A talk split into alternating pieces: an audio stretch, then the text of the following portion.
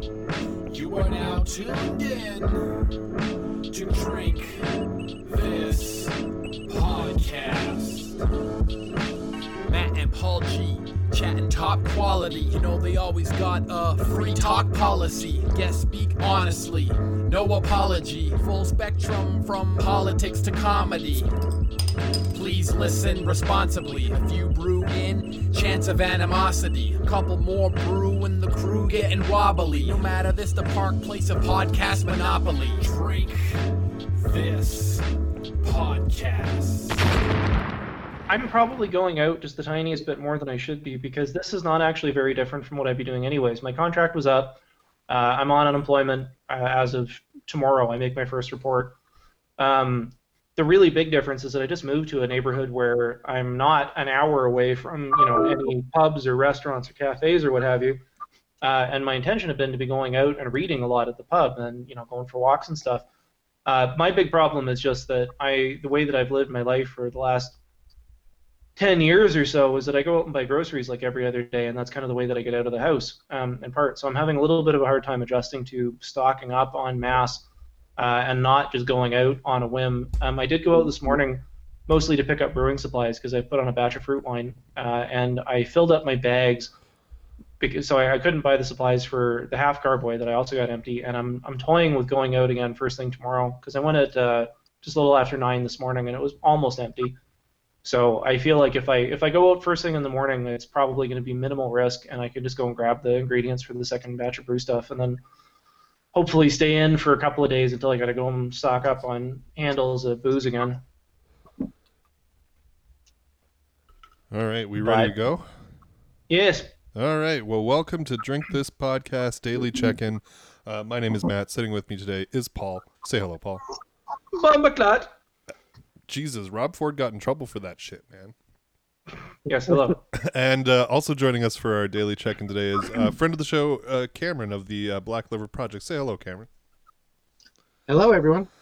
Um, so it's been a while since we last spoke, and uh, we are uh, kind of taking this opportunity. I'm actually on my first official day of layoff today, so that's that's been fun. I had a nap; it was great. I just had a nap too. Um, but uh, Cam, you're out of Chicago. What's uh, what's the scene like there? You were telling us before we hit record that you are still working. Yeah, yeah. I'm essential personnel. I work at a at a store that sells toilet paper and groceries and Oh, and such, and so uh, so I am on the floor on a regular basis. So you're uh, helping quote people unquote find with essential worker. exactly. Yeah, yeah. So so yeah, I've still got a job and I'm still out there and uh, I talk to hundreds of people every day. Um, they, the store has limited uh, uh, the amount of people that come in at a time, so it's not like when they were doing the panic buying Right.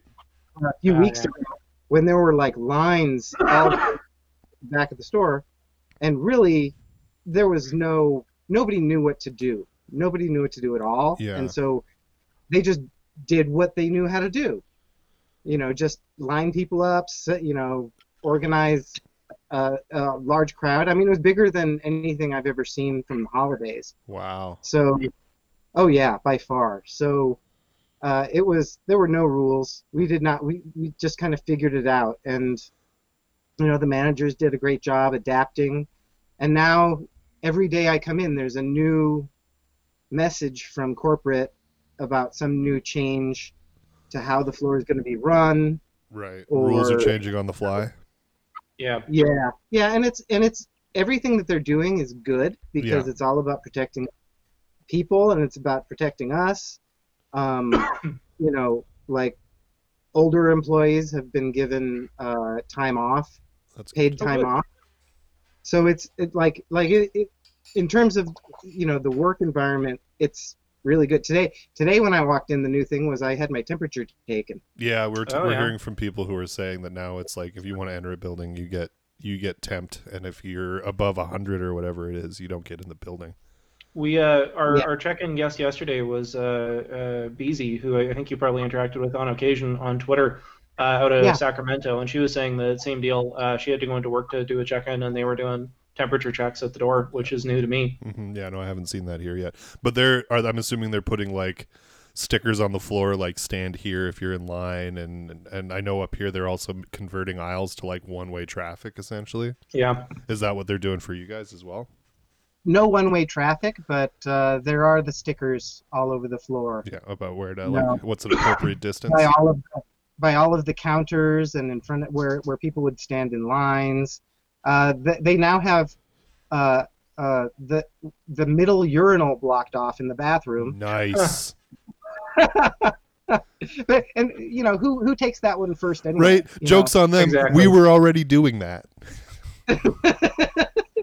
That's, I mean, that's an and- aggressive action if you you know if, if if you take the middle one, you know, and no one else is in there. It's just like You're a weirdo. In fairness, the guy who's going to use the middle urinal, whether he's alone or whether there's other people in there, is probably the guy who's not appropriately washing his hands and not taking proper precautions and social Yeah. distancing. So, that fucking weirdo. um, well, I'm glad to hear that you're like I, I know like my new thing is now like oh I'm glad to hear you still have a job, but also it's got to be scary to be going out in the world um, on the on the local level. Are, uh, is there a sh- quote unquote shelter in place order for non-essential staff? um, Because you're in the city of Oh, yeah. Chicago proper, right? Yeah, yeah. I am I am in Chicago. I work up in the in the in the suburbs, but uh, in the north. But yeah, it, the whole state got shut down. Um, our governor Pritzker, Yeah. uh, he did it. I know people have kind of said he had he he he delayed a little bit. Um, I I feel like there was so so it was uh, the weekend of uh, St. Patrick's Day.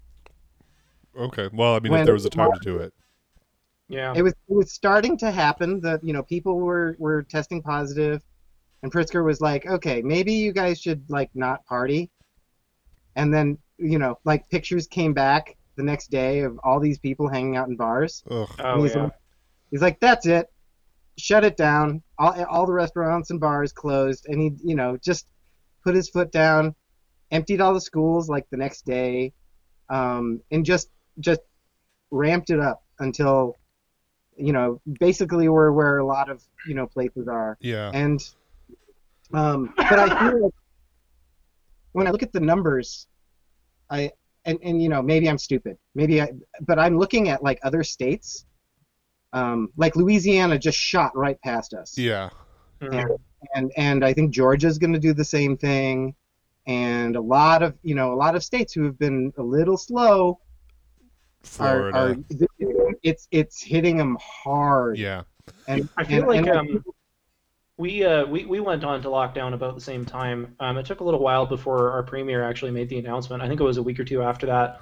But uh, like I, I started noticing the the place that I was working at the tail end of my contract uh, shut down around that weekend as well. Yeah. I think the, the last uh, Thursday of that before the the uh, St. Patty's weekend, and uh, everyone kind of started going into voluntary work from home, um, self isolation stuff Well, with- that's uh, around that time. And to be frank, like as as a from everything I'm reading, Alberta is actually doing better than most of Canada in terms of Well, it's because we're because we're testing, curve. like we're testing so much up here. But what what strikes me as odd is I feel like up here, and because I'm like service industry adjacent, I, I maybe noticed this a bit more. But a lot of the place, a lot of bars and restaurants like voluntarily closed almost immediately. They're like, all right, Yeah. we're shutting down. We're pivoting to delivery, to pickup. Uh, shutting Uh, down our dine-in operations, and it's to the point where if you're op- if you were open after a certain point, like there are reps who probably won't deal with you when this is all over. yeah.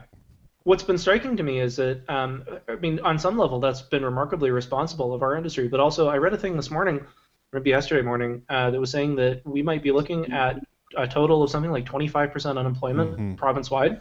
Well, it So, also like, doesn't help that the province is just laying off tens of thousands of people. Like Yeah, that's probably going to contribute Uh, to the unemployment. But even still, it's remarkable to me that the hospitality industry jumped on that here uh, in the way that they did. Um, Yeah. And to some extent, that's been positive. Uh, I know when you had uh, Calder on last week, he was saying that North Chicken had their best day ever, period, Yeah. just doing takeout. So that Uh, like the the people have come out for yeah, and, and even the retail stuff. Like some of it's been Christmas level business.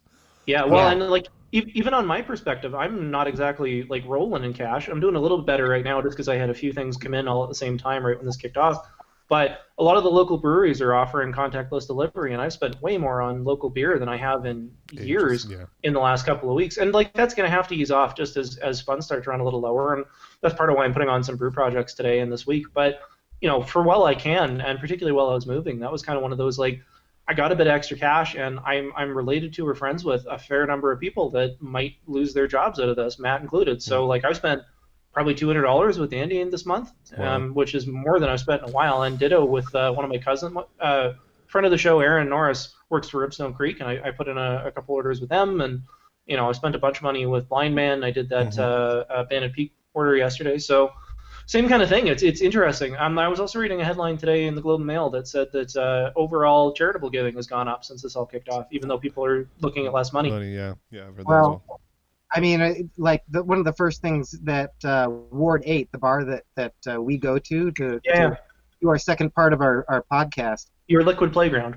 Yeah, our liquid playground. That's right. We we uh, we uh, the first thing they did was set up a GoFundMe for their staff, Nice. Nice. and I mean, and they they made a lot right away because you know they have people who love what they do, and and it's a small business, it's a family-owned business, and it's going to be hard for them.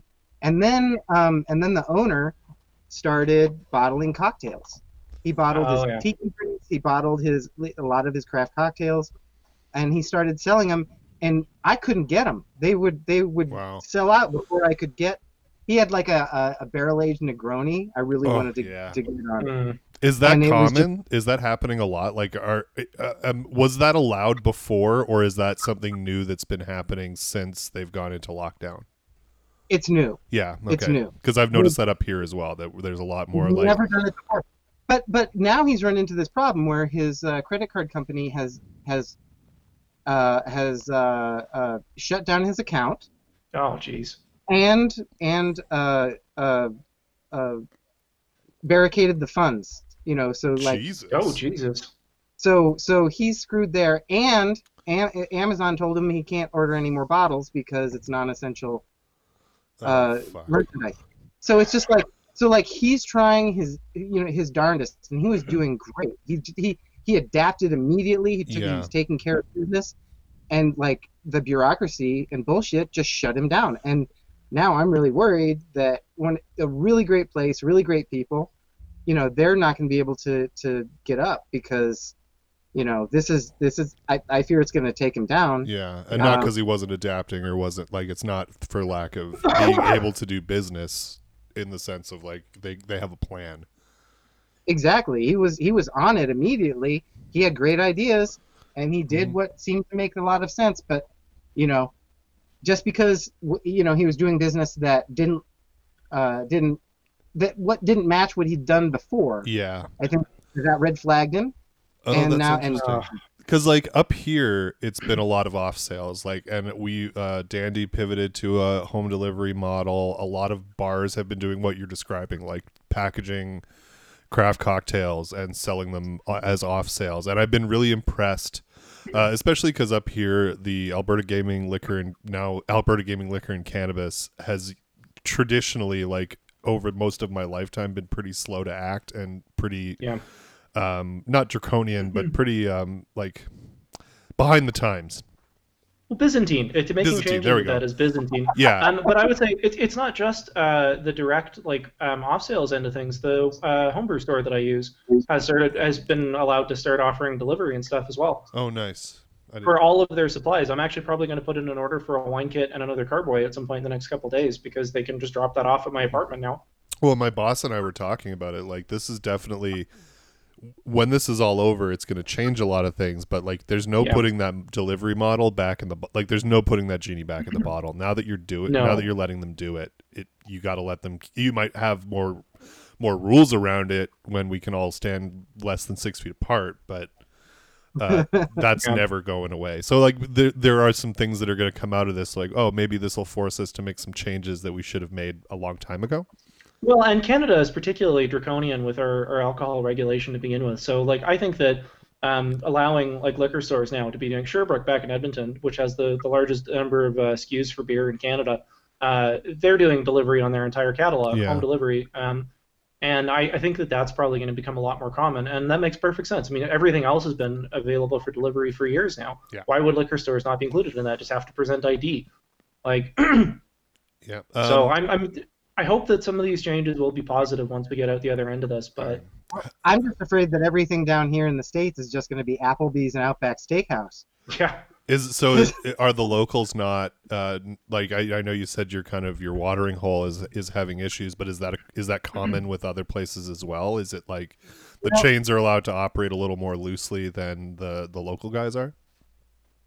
Um, you know, I, I don't honestly know. I just assume that they have enough of a enough of a support network that they're going to be able to survive it. Just the infrastructure And these in place. like yeah. local places where where it's just a family owned or you know and and they, they care about their staff and they want to you know keep paying them what they can and you know it and it's just everything's just going to collapse and they're not going to be able to keep up. Oh no. Um, Uh, there's- so I- there's- I guess to some amount that's happening up here as well. Uh, a little bit less so, I think, just because we've been a little less strict and and there's a little bit more support going out from our federal government. But uh, I know that there's definitely been talk that I that I've heard about you know whether or not a lot of little local places are going to survive this because the the big company the, a little bit more um, little less in the context of hospitality, but I, in terms of uh, rent freezes, one of the things that has been a real debate recently has been with uh, the the big companies, and you know some of these people are have been saying like we want to offer breaks, but how do we go about it, and how can we go about it? Because places like the big grocery store chains are the the like lodestone uh, chains for shopping centers and yeah, stuff the anchor and they businesses. definitely they have the money to survive this and weather it in a way that small businesses don't but also they have the heft historically that they can say you know give us breaks or we're not going to open up in your your um, your space Yeah. and so there's been a real debate about like well you know if we're going to offer stuff because a lot of like most landlords that i've been reading about particularly commercial landlords are like well we don't want to lose all our small tenants right Yeah. we don't want to end up with half empty malls so like we'd, lo- we- we're happy to try and do what we can to cut rents or suspend rents for the small guys for the duration. But how do we go about doing that without pissing off the big companies because they want breaks too? And you know, while they're able, better able to weather this, they're also the ones that could theoretically be pulling out at the end of this and like crashing the sustainability of some of the malls Yeah. that would then put everybody out of business. So Yeah, it's it's comp it's a complex. It, it's revealing just how complex a lot of the systems that we operate. well, I think it's also. I mean, I'm Well, I think I, I have a feeling that, that in the U.S. Uh, there is a there is a, a, a tendency or, or an appetite for just the chains. I mean, if you go out west, I grew up in Phoenix, and it was all just chain restaurants. yeah, There was there was very few family restaurants and, and, and local bars that that you know were you know run by you know not not by like a big conglomerate or something. So. Um, you know, so there is definitely that sense where people are willing to just have just endless strip malls. and they're you know, in fine their with like, and they're fine with that. yeah. Yeah. yeah, and and and Chicago. That was one of the things that really attracted me about Chicago was, you know, the the neighborhoods, Yeah, the the street fairs, um, all of the the the interesting food and and and smaller places, you know, the little holes in the wall that you could you could get something different and new that you've never had before, and and Yeah. I I'm afraid that that's gonna just go away because, you know, there, there's still you know a, a survival of the fittest kind of thing going on. I think. but I really wonder what's going to happen on the other end of that, though, because um, I've, I mean, I- I'm, I'm in the process. God alone knows whether what'll happen with this now, but I'm in the process of applying for another master's degree because I've not had much luck in my field. Um, in part because the last time the economy collapsed, uh, led a lot of people that would have been retired by now into sticking around in their jobs out of, for whatever reasons. Um, there's not a lot of openings in my field. Uh, but I've been wondering over the last week or so, what's going to happen on the other end of this? Because so many people are going to end up out of work or you know, temporarily suspended or retiring. I'm imagining there's going to have to be some kind of a boom on almost all fronts at the other end of this. And it, while it's going to be a tragedy how many small, interesting restaurants and bars and all that kind of thing are closing, I can't help but think that, I mean, may, maybe not in some of the places you're talking about, Cam, but there's got to be, there's going to have to be some reverse boom of that of places that are opening up because there are people like you and like us that want to go to those kind of places and don't want to just go drink at fucking milestones. Well, and I think in theory, like that, sh- that's that's the way the system's supposed to work, right? Like if a if a bunch of people do shut down, there's supposed to be somebody coming in to replace them, right? Like that's kind of the way the service industry operates anyway. Uh, Yeah. Because of the infrastructure it takes to run a place like that. Once a business is set up for that, it's hard to pivot away. Like it's hard to change that without incurring a lot of cost, right? hmm So I, I'm hoping so. Like I'm hoping that enough of them survive, and enough of them are enough people are in positions to to be able to do that. Like you say on the other side, um, that we do get kind of that reverse, like a, wa- a wave out and a wave, an ebb and a flow, right? Well, I think there'll be a lag because you know we'll be in a recession, right? Yeah. Mm-hmm. Other people will- will need to have their ideas. They'll need to to generate momentum to to get back into the their their dream, you know, cocktail bar or brewery Yeah. or what or what what have you. So I don't know. I Aye. I mean, the other thing that I think is interesting, even though it might be kind of morbid, is the the idea that, you know, uh, there may be a little more upward mobility for people pretty soon. In that there's going to be a generation that's more uh, that is affected by this more, and there might be a bit of a wealth transfer down. Yeah. I think that's inevitable, uh, to be honest. And I, I mean, I, I won't go into too many details because it's a little personal. But um, my my grandmother is in uh, a long-term care facility and has been on a bit of a slow decline for a while. I mean, she's in her 90s now, so it's not like a complete surprise. But uh, the the fear and the complete shutdown um, seems to be having a, a, a toll in and of itself because I'm, I'm getting pretty regular updates from uh, one of my aunts who's her, her like one person that's allowed into the building. Um, and she's just even from that, uh, from the last time that I saw her in person a year or so ago, a little bit before I moved, um, sounds pretty noticeable. The isolation and the fear, I think, is really starting to fuck with her head. And so I, I, I don't think it's even necessarily just going to be directly the result of the virus. I think that, uh, I mean, this isolation is hard on on us, and you know, we're all relatively like we're Yeah. kind of prime of life, relatively well set up. You well know, connect, like well connected and by that i mean like we're we're able to adapt to not being around other people directly Yeah, Yeah. and you know we have the, the technological know-how that we can do something like this and sit down and uh, chat with people and be a little less isolated. And so you know I, I'm I'm really sympathetic to my grandmother because I can't imagine at 92 being locked inside and you know we're my aunt is trying to organize a Zoom call for uh, all of the kids and me because my mom predeceased me. Uh, so you know I'm, I'm her spot in the the siblings thing. Irish Catholic family, so there's nine of them. So you know it's a bit of a, a thing, but.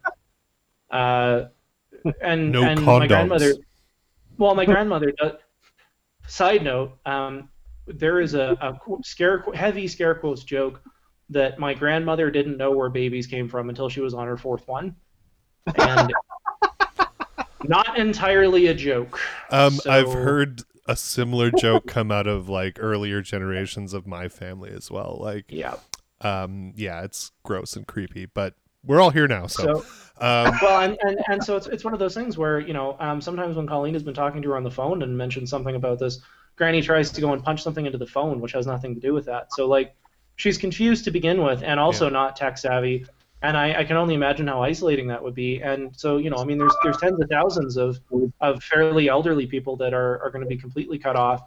Uh, and even if they're not impacted at all by the, the coronavirus the social isolation of a couple of months being trapped off from the world with constant negative news of a generation that's more used to and like being able to actively interface with the news on a regular basis and can't necessarily yeah tap out of that in the way that I say could. I mean, I think that's going to kill people just in and of itself. I don't know how it couldn't.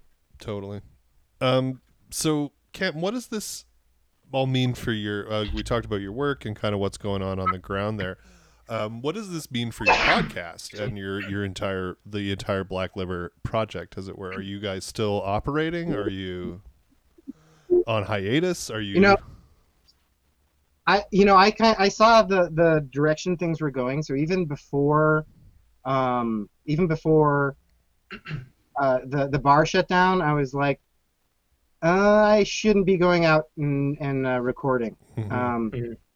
and then at one point, uh, uh, I had a I had a session set with uh, with Jay and and Yeah. Mickey to do our fr- the front part, the history portion.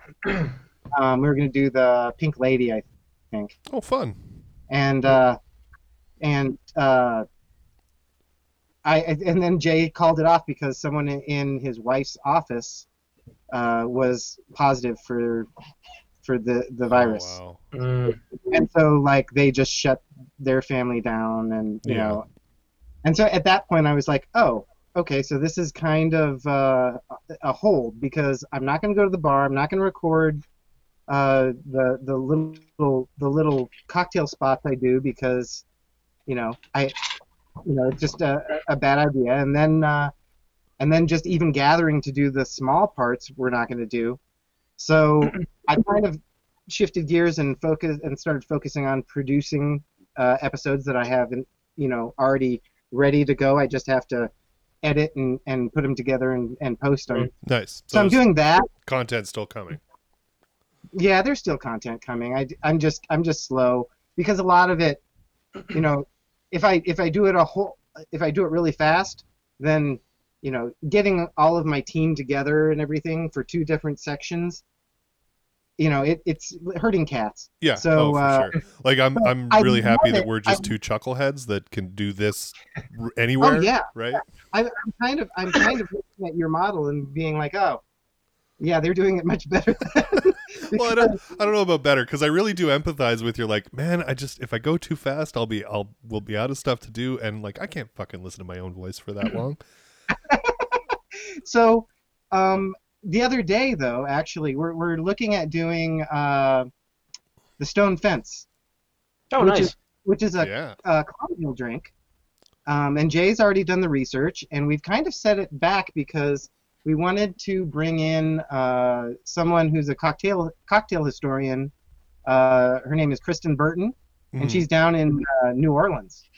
and Oh, we've we've uh, skyped in with her in the past, and for like the Sazerac and for the uh, uh, Ramos Gin Fizz. Um, Mhm. so we had like Skype in, and Jay just contacted me recently. He's like, since we're all, you know, remote anyway, you know, maybe we can just do a remote episode and and do the Stone Fence. You know, if, yeah. yeah, that'll be easy. we're all locked in, so so we may do a we may do a Zoom on that. Nice. And and you know if this goes on too long, I maybe I'll be meeting with uh, Mick and some of my team over Zoom rather than rather than around his dining room table. Mm-hmm. Yeah. The one thing that I can't give up though is having a professional make the drink Yeah. Mm, yeah. because I can't whip it up. Nobody in, on my team can make a, a drink the right way. Not like uh, like Anders at, at Ward Eight or you know. So we, we really depend on the on the, the professionals to Yeah. make sure that what we're getting, even if it's a terrible drink, we're gonna get the, the terrible the, drink. the accurate version of it. yeah yeah. It's Yeah. not just that I fucked up. So that's the that's oh, that's the thing. interesting. I didn't, and I hadn't really considered that. That like, yeah, that, that for, on some level, what you guys are mm. talking about involves a level of hands-on artistry at the delivery point, right? Like, it's not just you can't just combine them all and Oh yeah, say and, here you go. and absolutely, and and we've had amazing things that come have come out of it. Like there was one cocktail called the Leatherneck, and we did this whole episode about the Marine Corps and the history of the Marine Corps, and like Jay talked about the origin of the Leatherneck and how it was tied to some Marine in the, the Pacific. He came back and he was like the spokesperson for uh, Blue Curacao Mm. and then they made this drink, the Leatherneck. Okay, so that was all really interesting uh, content, but then we went and sat down at the bar.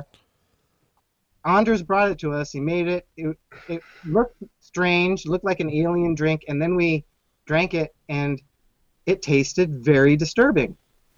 Huh. We're like, what the hell?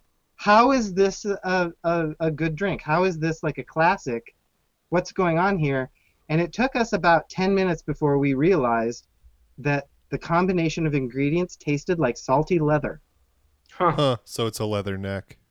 Mm. It, it was it was literally a s it's like salty leather, and, and then it turned around. It was it was no longer a sucky drink. It was very appropriately named. yeah. well, that's. Uh, was I I Maybe wonder. not a good choice, but kind of magical. You know? I and I wonder if there's like um and I, I a historian would know better than me, but if there's something that came out of the like post World War One uh, especially with a bunch of guys coming back from overseas, combined with the like the isolation involved in the Spanish flu epidemic. Uh, if there's uh, if there's something in there that, that that we have now that we that we maybe didn't have bec- before that or wouldn't have without it, right? Well, some of um, what the origins of the Tiki movement came out of that because there was a whole lot of American soldiers that had served in the, the uh, Pacific Hmm. or had been shuffled through there. That I, I forget the exact details of it, but there was something to that where people, for the first time in generations, really Americans had gone out and seen parts of the world other than just North America, and and so some of what was the genesis of that was people remembering other things. And I'm World War One is not my era, so I'm I'm but probably butchering parts of that, but I, I do know that Huh. that was some element of that. Well, I mean, you think about it. It's it's tiki is is really a kind of escapism. You know, they Yeah. if you look at the history of it and look at what people do, I mean, they're they're they're dressing up, they're they're taking on certain personas, and it's uh it's it's interesting and cool. It's more than just a drink. It's it's a it's a culture. Yeah. Totally. And that escapism. I mean, you get you see the same escapism from World War One, um, with the with the like uh, Ernest Hemingway and uh, and uh, John Dos Passos and and and those guys, uh, the Lost Generation. Um, Mhm. All of the absurdism that came out of that, all of those people who are like, uh, there are no rules. What we just Mhm. saw demonstrate that that everything, you know, all of the this these stories we heard from our grandparents is bullshit, and uh, you know, there is no honor in war. There is no justice. There is no, you know. Yeah, in the So- same way that millennials and Gen Zers are all into like absurdist, Dadaist style humor because they've lived through, through so many traumatic events that that they've they've developed this really macabre, like absurd sense of humor because it it distracts them from how shitty everything is. Pretty well. Yeah. Um, one the the question we like to uh, to wrap. I've been wrapping these up on. Uh, well, actually, two two things. Um, I don't know how old you are, Cam, so I, I I can't know if this is relevant to you. But have you had to yell at your parents yet? Um, yes, actually, I have. Attaboy. Um, it's it's both. It's been um, both uh, my father-in-law Yeah. who lives in the city, and we've been buying groceries for him, but he's he's very resistant, and you know, Mhm.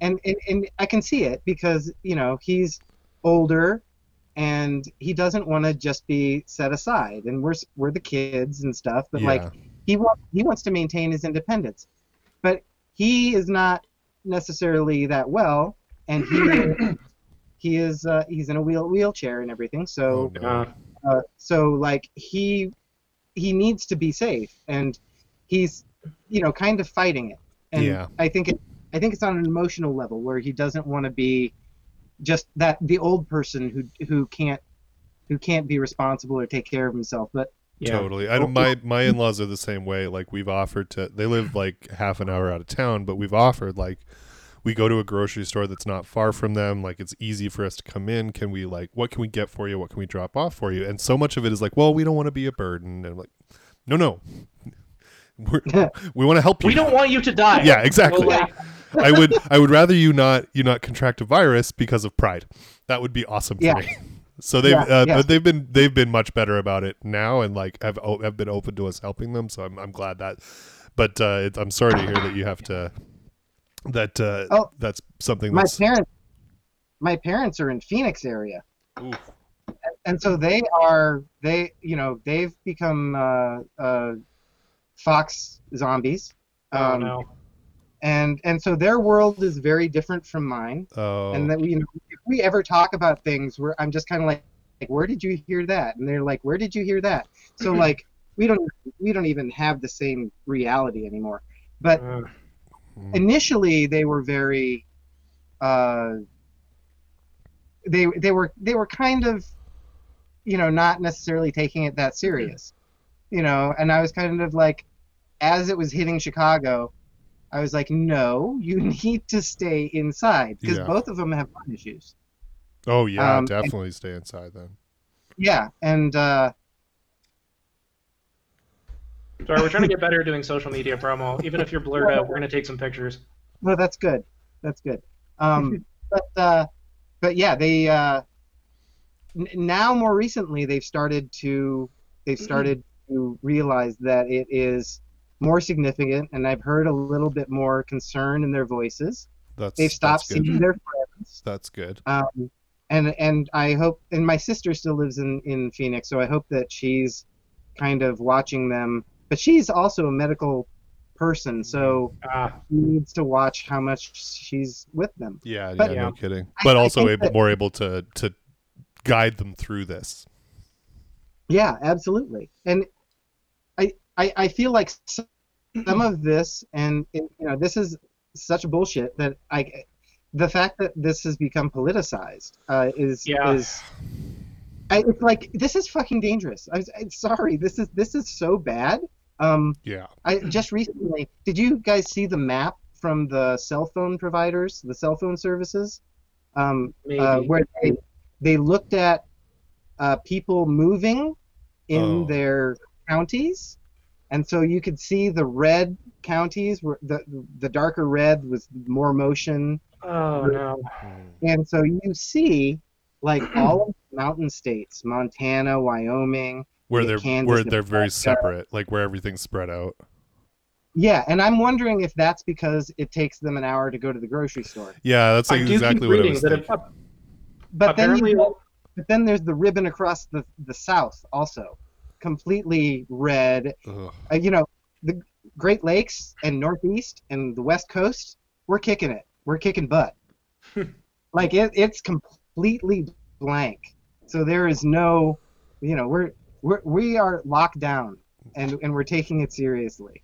But I I, I just look at that that kind of map and I'm like, uh, this is this is uh, Trump saying it's a hoax. Yeah. Uh, well, it's, it, it, and it's what I, I find really bewildering. Um, and obviously, Matt and I are both Canadians, and uh, you know, I visited the states a fair amount, but I've never lived there, so I, I can only really interpret uh, y'all's politics through the lens of my own. But I, I was thinking yesterday, what a, a wild world it is that something like this has become politicized there, where whether you take the appropriate measures and you know don't die really Yeah. on some level comes down to where your politics lie and that there are a lot of people on your end of the, the right that are going nah this is all bullshit i'm going to keep hanging out and mega i'm going to have my barbecue and then like, Um, they die two weeks later And I realize Well, that's a problem, but also let them get it and die. Like if you're gonna if you're a gonna encourage other people to do things that are dangerous and do things that are dangerous than yourself, like get it, then go My out fear- and get infected. my worry about all of that is that were they an isolated community frankly i'd kind of be on board, Yeah, board with that but, but they're they're going to be interacting with people that Yeah. are you know they're going to be interacting frankly like people like cam they're you know they're going to go and buy groceries and if they get the fucking virus and are spreading it then people that don't are that aren't fucking idiots are going to get it Well, because and of it. that's i mean it's that's the it's other like side with, of that um, coin. Yeah. it's like within South Korea. They could link something like 5,800 cases to one person Yeah. who just had to go to church. Yeah. Because she's part of some fundamentalist Christian cult. And it's like, I mean, that that's what I keep coming back to is like they were doing a really good job of it up until patient 31. And she went and infected a bunch of people at her church, and then they all went out and infected a bunch of people, and yeah. like a couple a couple hundred people died because of that. And so if it was just them, yeah, sure, whatever. But it's not. But that- that- just them. It's never just going to be them. And you know, No. I, I don't I don't want some innocent person to like that's my thing is that Totally. I, I'm probably slightly higher risk because I've had this dry cough for like a year and a half and I have um, congenital sinus issues and stuff. But odds are pretty good. If I got this thing, I'm probably not going to die. I might have a really nasty cold for a couple of weeks, but that's Yeah. most likely the worst case scenario. Admitting like that's not 100%. I could die if I get this, which is part of why I'm trying to be careful. But ultimately, my greater concern is I don't want to spread this around when I go out in public if I do get it, because the odds are pretty good. I'll be okay. I'll probably come out the other end of this, and you know, the worst case scenario, the the most realistic worst case scenario is that I have yet another bad cold, and because of where I was working last year, I've had like five of those in the last 12 months. So it'd suck, but it wouldn't be the end of the world. Yeah. But you know, um, even though I'm pretty careful and I'm I'm germophobic to begin with, so my my default state is what everybody is doing now. Um, you know, I, I, I could get somebody who's got more serious immunocompromised uh, issues sick, or get somebody sick with asthma yeah. or whatever. Exactly. and these motherfuckers are the ones that really drive me up the fucking wall because it's not them. They might survive or they might not, whatever. But it's the people The- they're going to interact with. the interesting thing that I've noticed with some so there are some some uh, Trump supporters i i at my workplace. I mean, they're it, it's They must it's exist. That kind Yeah. and they're and, and they tend to be older people but the interesting thing that i see is you know if there's like in the break room if there's a uh you know uh trump is is talking and they're listening to the, the things he's saying and people around are groaning and just like you know you can see them them struggling there's tears in their eyes just above their face mask where they're trying to to to match their their loyalty which is tied to their identity Yeah. Mhm. that belief is in them but now it's threatening their life Well, and that's And- his biggest problem in my mind is that this this affects everybody. Like, and so much of his base is quote unquote uninformed, older, rural voters, and they will be affected. Like, everyone will be affected by this. Like, they will know that he fucking lied to them, right? At least that's kind of the And hope, yet- right? His But approval rating has gone up.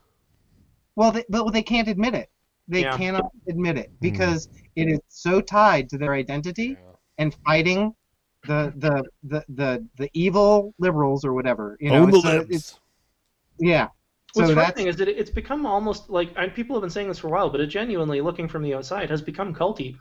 Because again, like his his approval rating has gone up, and all you have to do is watch the press conferences from two weeks ago and go, "Oh, he's a lying sack of yeah. shit." Why is the My Pillow guy here? He's doing.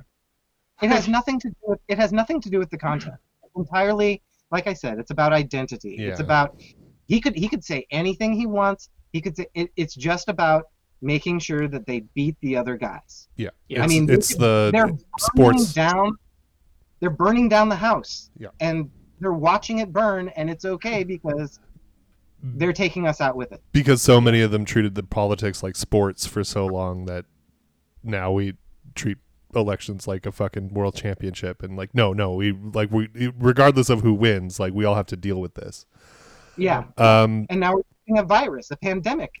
Yeah yeah exactly. Well, and, and again, as, as an outsider to the like as not Americans, what I find so frustrating is looking at especially other parts of the Commonwealth. New Zealand has just fucking crushed this yeah because they they re- they responded appropriately. Everybody did what they should, and Canada's been doing on the whole pretty pretty well. okay but, but- still mm, No, no offense, Cam, but like my greater fear is that we share a big fucking largely undefended border with you guys, and our economy is really tightly tied to America's. that was my favorite thing we're gonna send federal them government not doing a good job. we're gonna send American troops to the border to stop Canadians from crossing and spreading the virus and be like motherfucker you'd be better off up here Yeah, um, we all got yeah healthcare and like employment subsidies. you go ahead. I'm gonna stay here. Thanks. Um, the one thing I, I do like to end on, just like that, that's a lot of heavy stuff, and I appreciate you sitting down with us, man. Thank you so much for doing this.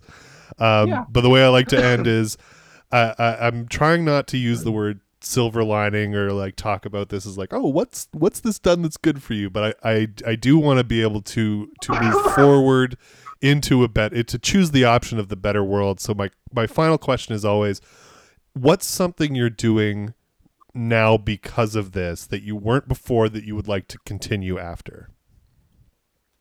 Oh, oh, that's hard. Um, so like, like I I have hypertension, so like my blood pressure is is high, and Mhm. and I've noticed that, you know, if I have a few more drinks in the evening and then like have my blood blood pressure taken, uh, the doctor says, "Why aren't you dead?" So. That's a hell of a thing to hear from a doctor. they just look at it and they're like, maybe we need a different cuff. Maybe you you know, and, and it's just. So and and there have been times when I've kind of laid off for a while, Okay. and my blood pressure a lot better. yeah. So I I know that that my bad behavior with alcohol um, does make my blood pressure rise.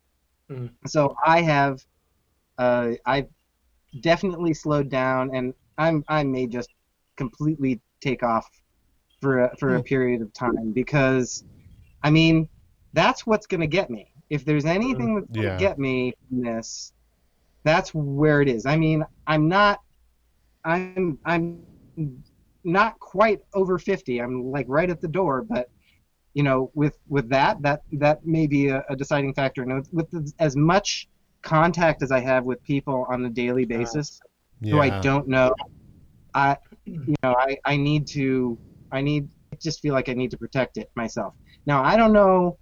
I mean, I like uh, cocktails. I like different beers. I like, I- you know, I like all of that. I enjoy just sitting down and, and, you know, having a few beers. And I don't know if that's going to stop because I do enjoy it. Yeah. But um, it's one of those things that I'm acutely aware of now, and maybe that'll that'll kind of m- massage my behavior in the future. I've also started working out a little bit, so yeah, buddy. Oh, good. Yeah. Um, my dad is actually kind of in the same boat. Uh, he's turning 71 in January. I guess I should say he just turned 70 in January. Um, but he's he and my stepmom are probably in the best shape that uh, he's been in his life. He's uh, borderline developing a six pack in his 70s because they're they've been really careful about like uh, you know what they're eating and and tracking calories and uh, they like I come by my boozing honestly because both sides of my family tend to be fairly fairly heavy drinkers and my dad and, and I that's been a thing that we've always bonded over is that we're both pretty big drinkers. I mean Matt's gotten drunk with me and my dad before. Uh, It's a bad idea. Yeah. Uh, not always, but sometimes. Um, but it's one of those things where uh, they used to split a bottle of wine a night, and that's not a lot, but you know that was their they're pretty standard. And sometimes they'd have a little more than that, and they're pretty much only drinking like on weekends, if that. Uh, at least prior to the pandemic, I imagine they're probably drinking a little more than that now. Although I haven't specifically asked them about it. Um, but it was the same thing where where he found that. Uh, you know, it was it was a, a big source of unnecessary calories, which was their their initial primary motivator, but also just that he generally kind of felt better, and uh, uh, certainly, he's been urging me to drink less during this because it um, suppresses the immune system a bit. Although I, along with tens of millions of other North Americans, have certainly not been cutting back on their consumption in the Yep. past few weeks. Uh, Everybody, please and I buy beer. I want a job when this is over. I don't particularly intend to particularly cut back either because, well, it's a pandemic and I'm locked at home. So Well, and I've like, uh, so I've been seeing a doctor. Like that's how I know I'm getting old. Is like, people are like, "How's living in Calgary now?" I'm like, "Well, I have a doctor that I love." Um, can you recommend somebody? I don't yet. oh yeah, no, I, I got you.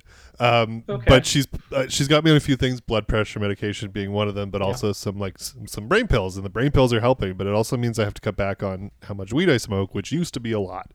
Um, so the added bonus is I kind of feel better. The brain pills are helping, and I'm not self medicating anymore. But when I do decide to smoke a little weed, oh boy, oh boy, um, it's way better. So, um, Cameron, thank you so much for joining us today. Uh, Yeah, where can people find back, you? Uh, where can people find your podcast? Where can people find you?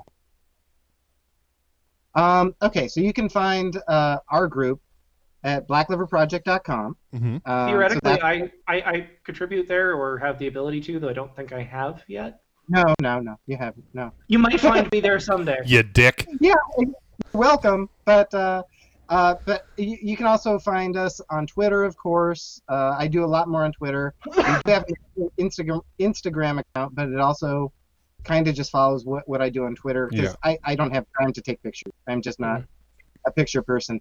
And then, uh, uh, but if you want to listen to the podcast, it's a cocktail history podcast. Uh, cocktails or history through cocktails, not just history of cocktails. Um, and that is Monster in a Glass. If You Ken Burns was a drunk and he wanted to make a podcast about booze, it's what you guys are doing. Yes, yes. It, it usually condensed into only one and a half or two hours. Yeah. Because like I always find that Ken Burns documentaries are really about America, but through the lens of like jazz, baseball, the Civil War, whatever. What you guys do is is like it's about the history, but the cocktail is a nice like Oh, addendum to yeah, everything. we we jump off of a cocktail. We start with a cocktail. We jump off. Um, we research the actual drink, but then there's all of this other history around it, and it takes us in strange places. Mhm. I mean, we don't we don't choose the cocktail. We let it choose us because we just pick it from a book. It's the next one in the book. Because if we chose it, it would become very bland. Yeah, totally. Mm. That's a It'd good. I didn't know that part. Be That's like us good. So so when we let the cocktail tell us, it takes us in strange places. Nice. You know, uh, secret Nazi uh, uh, mercenary groups in the South Pacific after World War II. There was a lot uh, of the secret Nazi groups. Yeah. I just listened to a podcast about how they tried to buy an i- a bunch of Canadian neo Nazis tried to buy an island in the south, like Yeah. to like run their little their little operation. Um, Uh, total side note, but there's a podcast that Matt and I are big fans of, and are frequently referenced here called Behind the Bastards. And uh, the number of times that post World War II neo Nazis come up is uh, it's not small. like not not just post World War II, but like within 10 to 15 years of World War II. where they're just like maybe they weren't so bad. Um, if you want to jump on with us, There are some good people there. uh, you can get at the podcast at Drink This Pod, Facebook, Twitter, Instagram. You can write us an email, drinkthispod at gmail.com, or visit our website, drinkthispod.com. We want to hear from you. Until I get tired or exhausted or whatever, we're going every weekday. So uh, jump on with us if you're in a place you want to talk about what's going on with you, what what's happening on the ground near you. We want to hear from you. Reach out. Cam, thanks again so much for joining us. Uh, Thank you guys. Yeah, man. I we have really we always appreciate having you on the show. yeah, uh, stay safe, be well. Uh, my best to you and yours. And I have been at Slingsbot I'm at Igor Zarubo. and Cam. I'm at Black Liver Project And- with a K. Wash wash your hands, and we'll drink with you again soon.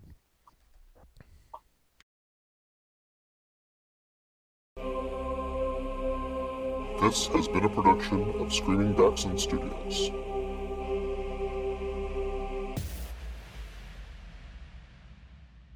Big ol' dicks.